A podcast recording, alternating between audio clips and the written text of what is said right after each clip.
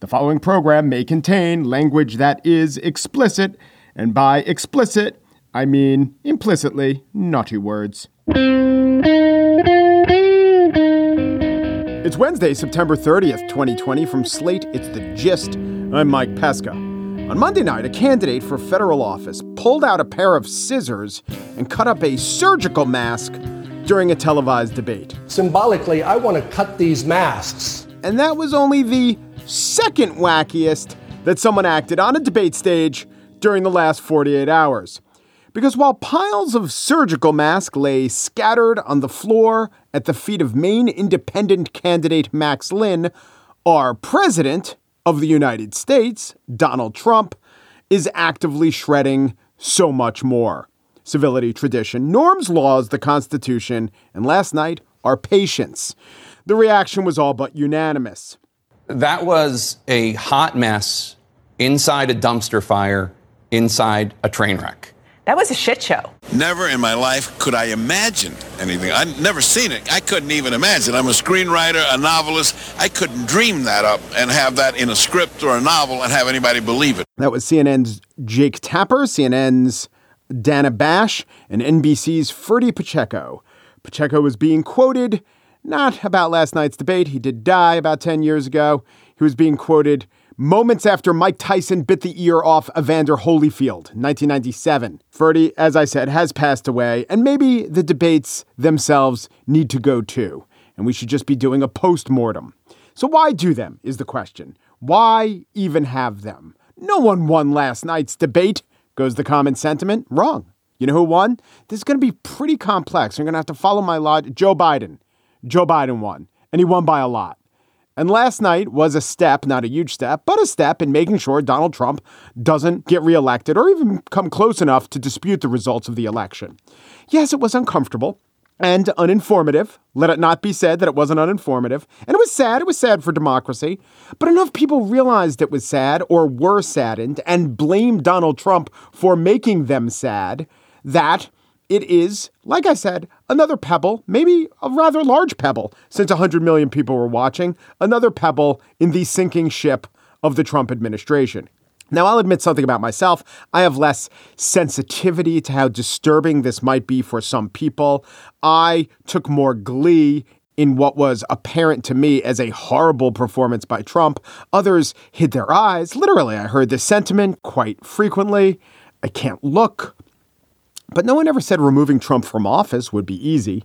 That was like the debate was when you erect a tent over your house to do a fumigation, but then you forget to leave the house in time. So, yeah, our eyes are stinging, but the vermin is on its back heels. And you know, they have four more heels than we do.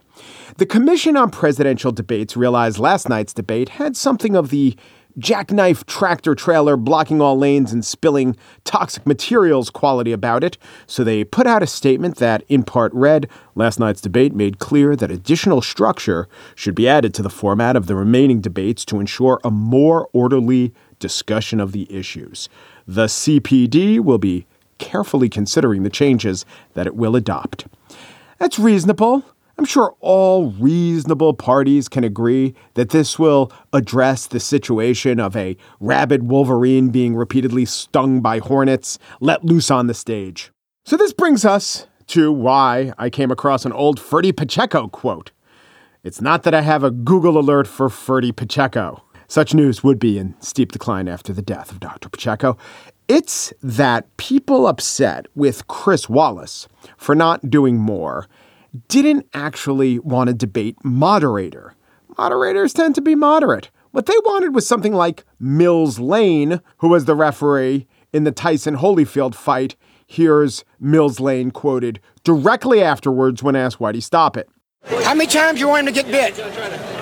There's a goddamn limit to everything, you know, including bites. Lane would also describe his decision to stop the fight after Tyson bit Holyfield as, quote, one bite is bad enough, two bites is dessert. But there was no such referee who could wade in and declare a DQ or a TKO. This is why some are calling for Biden not to attend the next debate, boycott, or Democrats saying we should demand that the debate commission radically change the rules and silence the mics of the candidate who doesn't have the floor. Or maybe Democrats should just very much want to do it again in front of undecided voters next time and have Trump seem twice as unqualified when he's not merely attacking his opponent and the moderator and the truth and sensitivity training, but tearing into Loretta from Key Biscayne, Florida. If your goal is to get Trump to lose, you would want him to do what he did last night over and over again at the same exquisite level of execution. There were so many moments from last night to pour over, and I'm sure by now many of you have heard others do the pouring or have yourself poured one out for the bygone days of when charging someone with voodoo economics or fuzzy math was the height of insouciance on the presidential debate stage. So, to that end, in the spiel, I will talk about things Biden could have said, things Trump did say, and why he said the one thing about the Proud Boys that was truly unconscionable. But first, Will Saletan, Slate's national writer, joins me. He and I discuss the thinking, if there was any, behind what Donald Trump just did, how scared we should all be that the election will be stolen, and if there's anything anyone can do from this all happening again.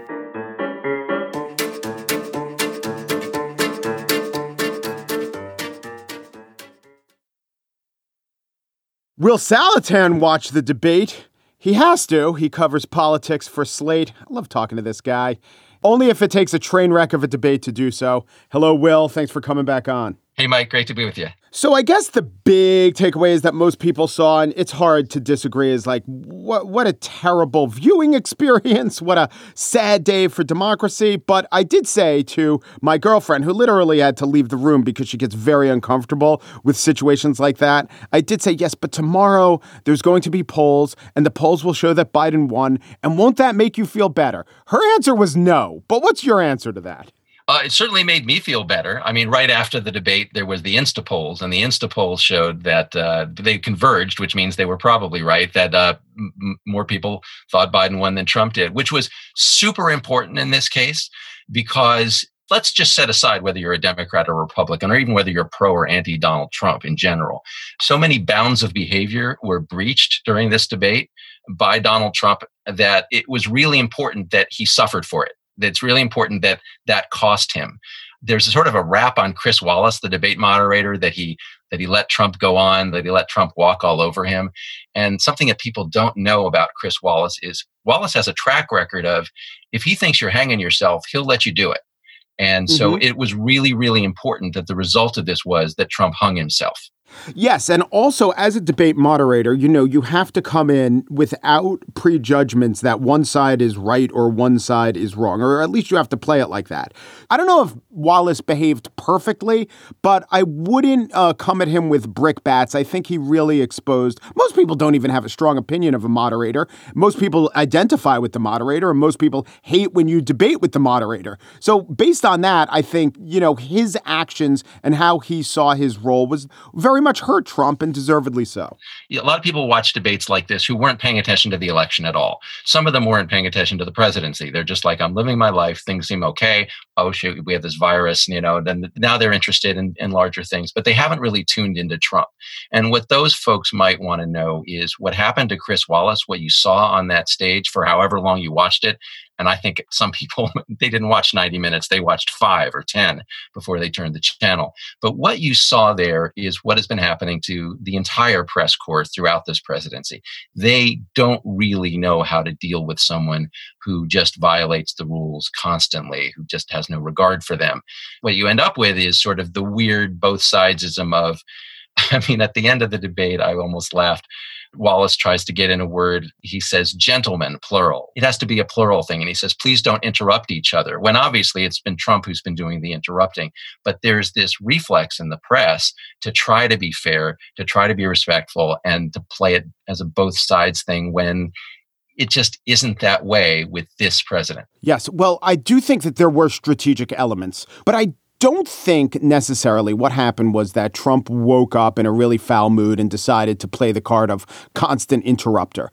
I think what happened is Trump and whoever his advisors are decided I'm going to try to rattle Biden. So they thought it was possible that they could throw so much information at Biden, just the sheer amount of it and the quality of it, quantity and quality, that it would in fact rattle him and, you know, expose Biden into into either getting mad or a moment that could go viral or something like that. So I do I think it was a dumb strategy.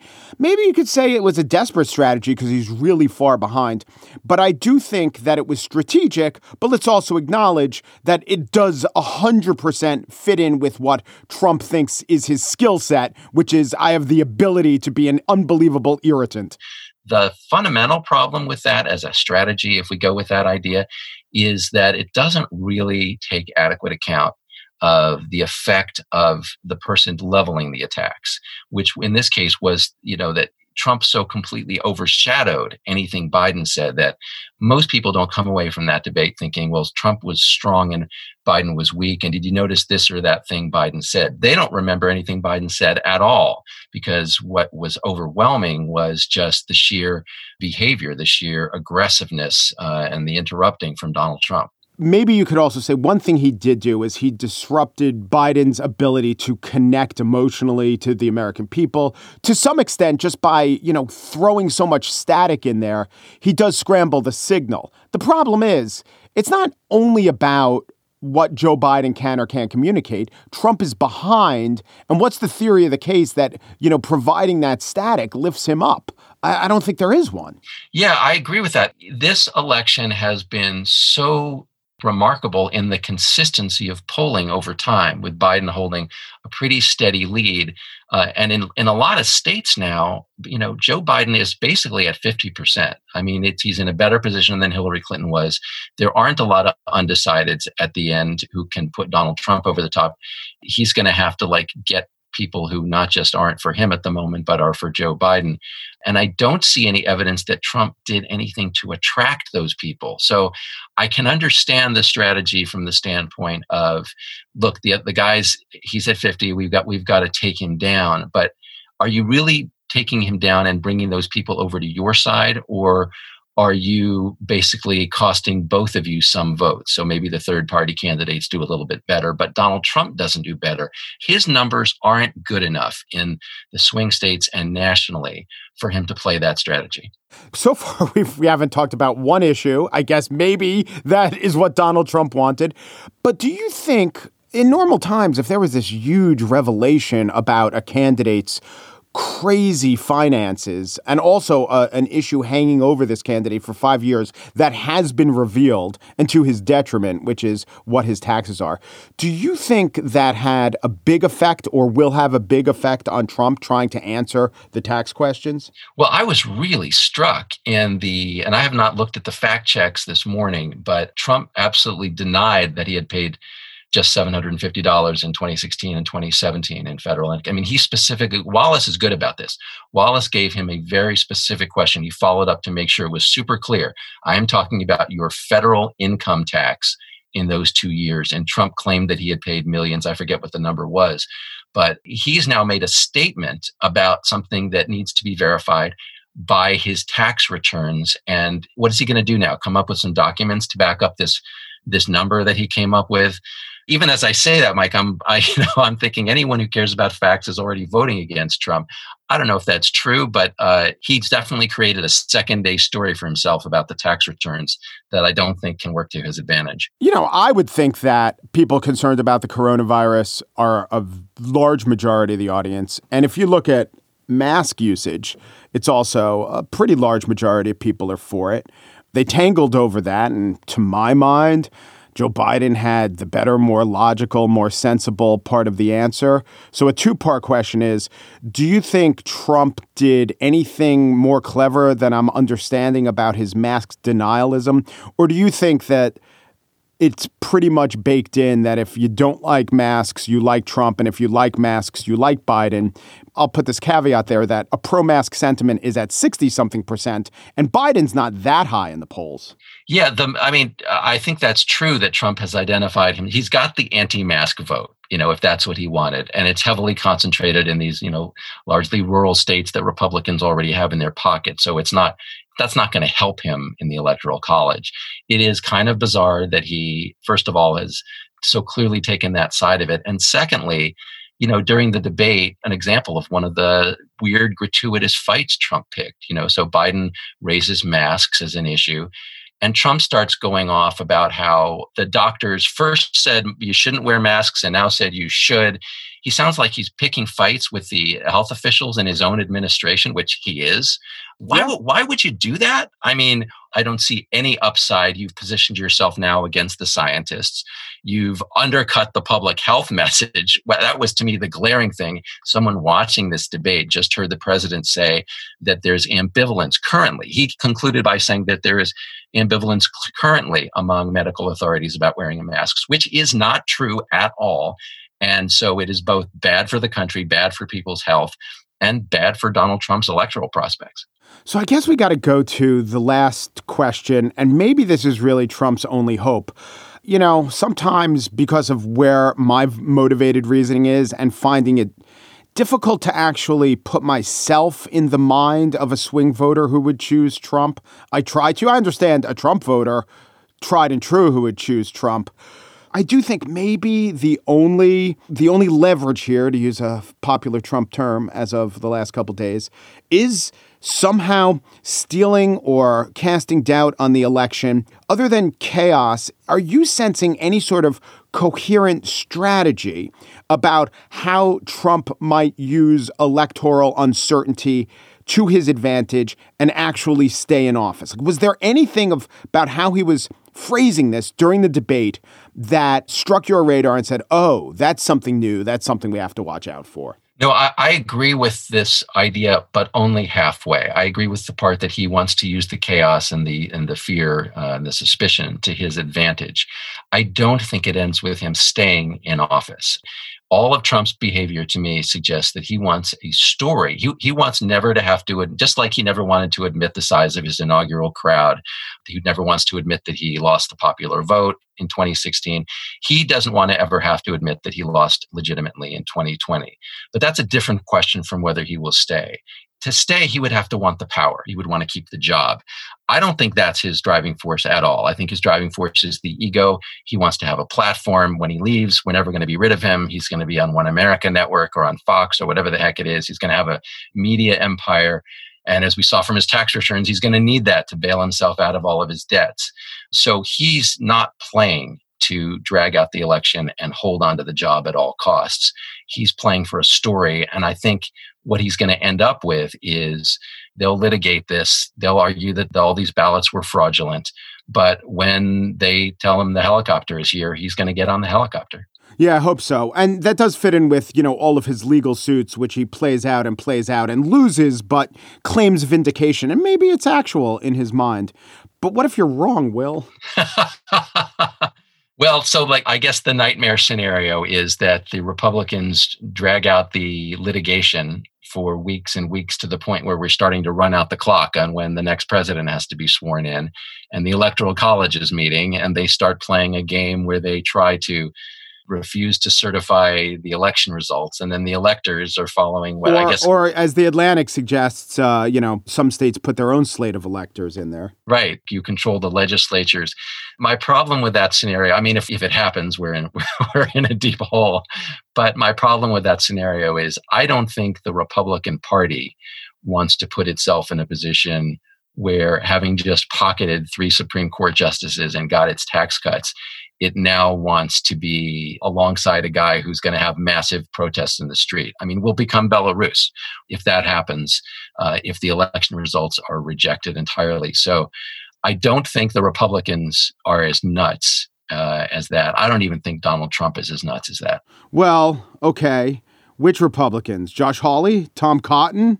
I can maybe Thom Tillis, right? Maybe uh, if if Susan Collins wins, there's some non-nuts Republicans. I can name a bunch of Republicans who have never given any indication they wouldn't be down for what you're describing. Well, okay, back up and ask yourself. You're Tom Cotton, okay? First of all, I'm sorry, but secondly, uh, if hey, I it, went to Harvard, I'm a military hero. I'm really thin, got a good body mass index. Go ahead. so if you're one of these guys, you're you're thinking about your own career. You know, you you your best shot is that Trump officially loses the election, maintains that it was never properly decided, that there were millions of illegal votes cast, whatnot, and you're going to come back and you're going to be the candidate in 2024 with all of the grievances of those Trumpers to back you up. I don't think the incentives run toward you fighting to the end to keep Donald Trump in office. And then in 2024, you know, there would be obviously, I mean, there would be Democratic waves in 2022 and 2024. So, yeah, I just don't think that the incentives work out for anyone there. I think it might depend on the plausibility of the claim. I think that if, you know, by the way, this has happened, Wisconsin really is a lot closer than we thought. And Pennsylvania maybe does throw uh, down some weird electors from their legislature, but it's not, they're the only state doing so. So maybe if it's not, you know, a Belarus election, but maybe if it's a, one of those uh, post Aquino Philippines elections, or maybe if it's an election where, you know, a couple thousand votes here, a couple thousand votes there, and actually Trump will have won the Electoral College, then I don't know what Tom Cotton and his ilk think. Well, part of me wants to argue with this and say most of these scenarios are unrealistic and people are worrying about them too much. Another part of me wants to encourage you and to say to all the voters out there, so let's not let this be close, right? These scenarios can only happen if the election is close enough for them to contest it. If you can put this thing away solidly, it's like, you know, you're, it's like in basketball, your team's up at the end of the third quarter. In these situations, you tend to let up a little bit. But if you can really, if you can get your, your players together and say, we're just going to snuff this out in the next five minutes so it's not even close, then you know you don't end up in these nightmare scenarios. So I, I would encourage people to you know don't panic at the expense of your mental health but definitely worry enough to get out and vote get your friends out to vote because if you can make the margin big enough that this can be called on election night which is entirely possible to have enough states clear by election night that the electoral college is over then we start to avert some of these nightmare scenarios yeah, 72 Munich Olympics. If the U.S. team was up by 20, none of that uh, chicanery at the end of the game would have come into play. Right. to, to draw an analogy that I think lost a large percentage of the audience. there's there's always a sports event. There's always every year there's a new one for making the case against letting it be close. Will Saletan is the national correspondent of a little outlet called Slate.com. Thank you, Will. Thanks, Mike.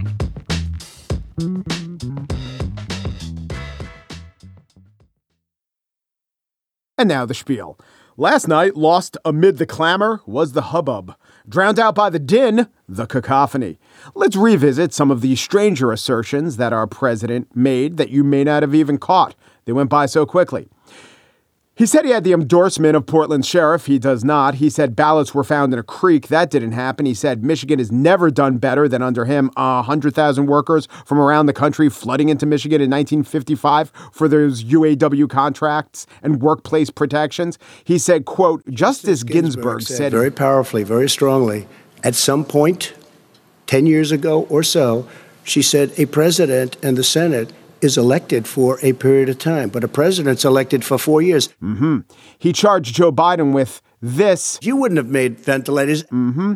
And he engaged in reverie about how great things were going before the coronavirus. Quote, everything, everything was good. was good. Everything was going. And by the way, there was unity going to happen. People were calling me for the first time in years. They were calling and they were saying, it's time maybe. Oh, God. Well, given that, you had the responsibility to protect us, you know, in order that the unity call was about to happen. But the big headline, same headline in a number of places beyond the tenor of the debate, was CBS Trump faces criticism for refusing to condemn white supremacists. ABC Trump's failure to condemn white supremacy at debate, part of well established pattern. NPR debate Trump declines to denounce white supremacy.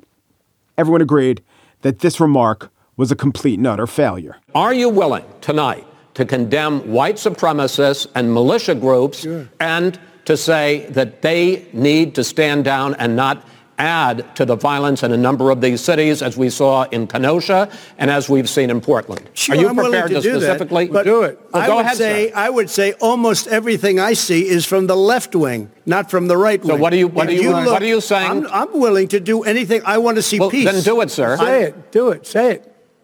Do you want to call them? What do you want to call them? Give me a name. Give me a white name. Supremacists and Who white would you like me to condemn? White supremacists and right Proud Boys. stand back and stand by. But I'll tell you what, I'll tell you what. And what he told us was that it's all Antifa's fault. Now, let me tell you what I thought when I heard that. I thought, well, that's not an adequate condemnation. The words stand back don't mean much, and stand by actually means hold on for further orders. And the Proud Boys themselves heard it the same way because they jumped on the words, because here is the president kind of endorsing them, or at least telling them, just wait for my next orders.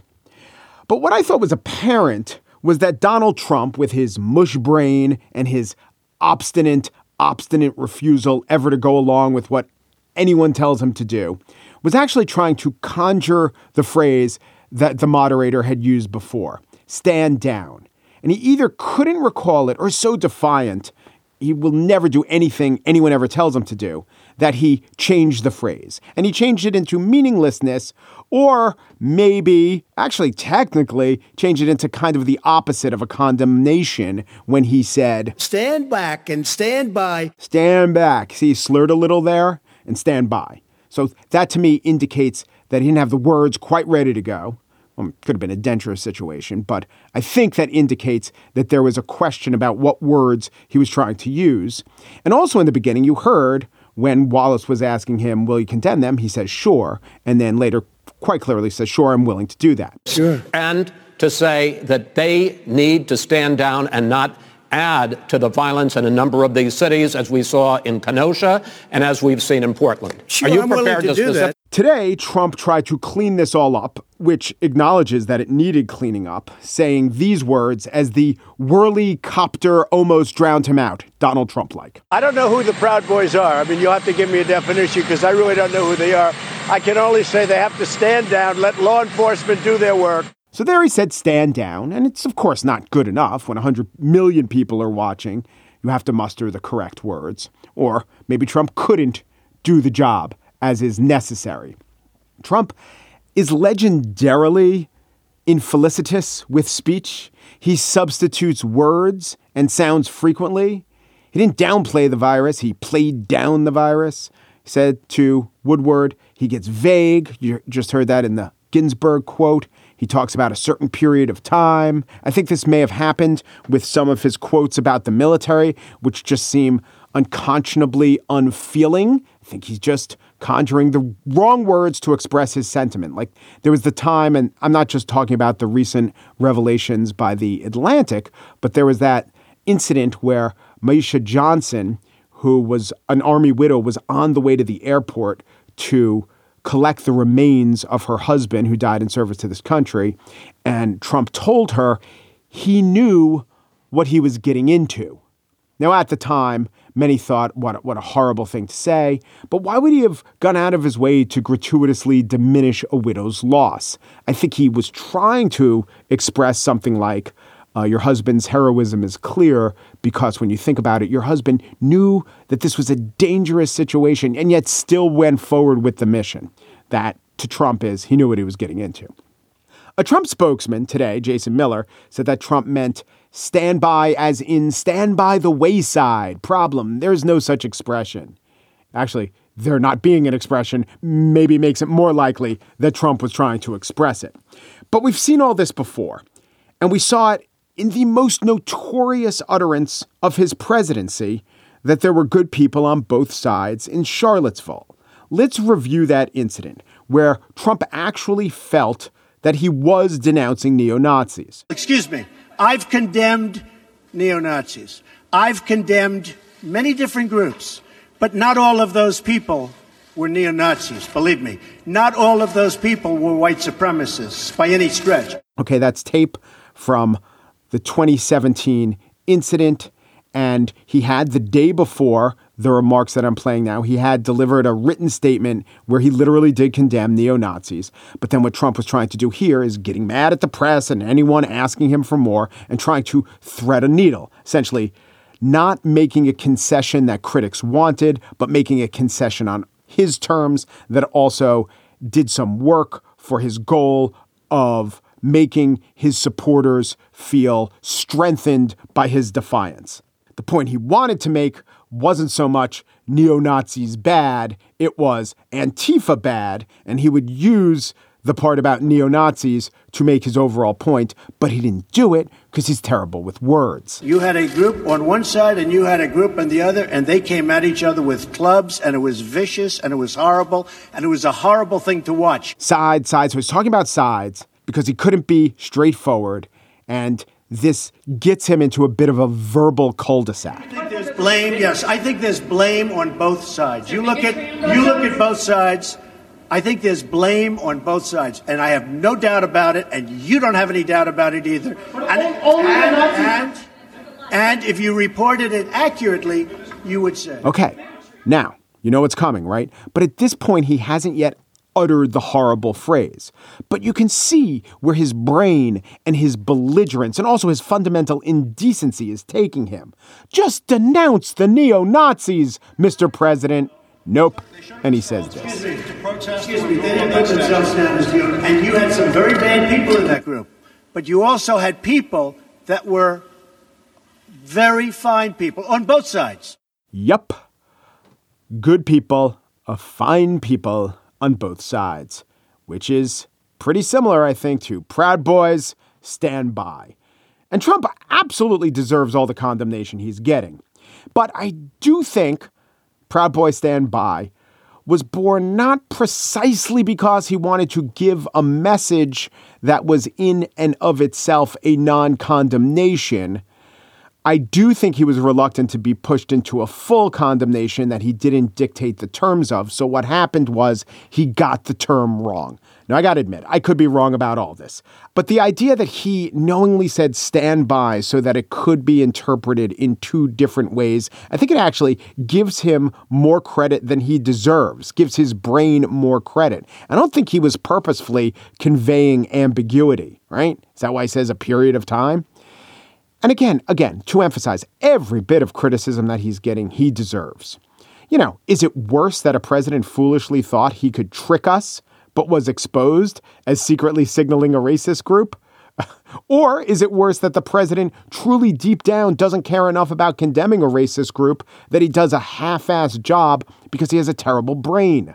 Both things are really bad. What he said was really bad, but I wanted to convey what I thought about it to get at the point that it might be slightly worse to labor under a misimpression that the president refused to condemn the Proud Boys.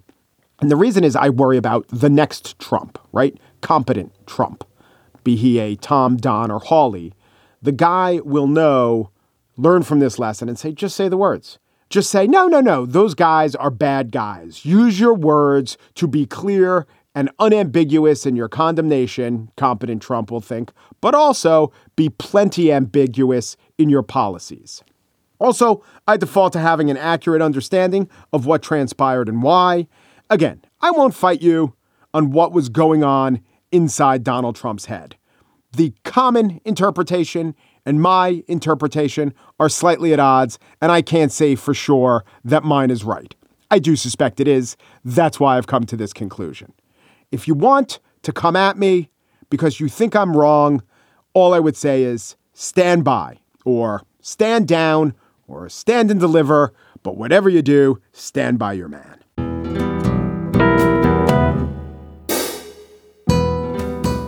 And that's it for today's show. The Gist is produced by Margaret Kelley, who stands in the place where she is now face west, where she sees Daniel Schrader, no doubt using a tree stand during his time off. If I know anything about Daniel, he enjoys hunting and fishing and the deep, satisfying taste of Skoal Bandits. Jamila Bey produced the show today. Here is her favorite Ruth Bader Ginsburg quote Women will only have true equality when men share with them strongly for a period of time, bringing up the next generation, a lot of people say. Alicia Montgomery is the executive producer of Slate Podcasts, and she brought back Big Ten football, The Gist. Just want to share this one moment where I wanted to jump inside of Joe Biden's body and utter one sentence. Here it is. President Trump, you're holding large rallies with crowds packed together, thousands of people. Outside. Outside, yes, sir. Agreed. Not agreed. You killed Herman Cain inside in Tulsa. It was inside. Umperu Depuru Duperu, and thanks for listening.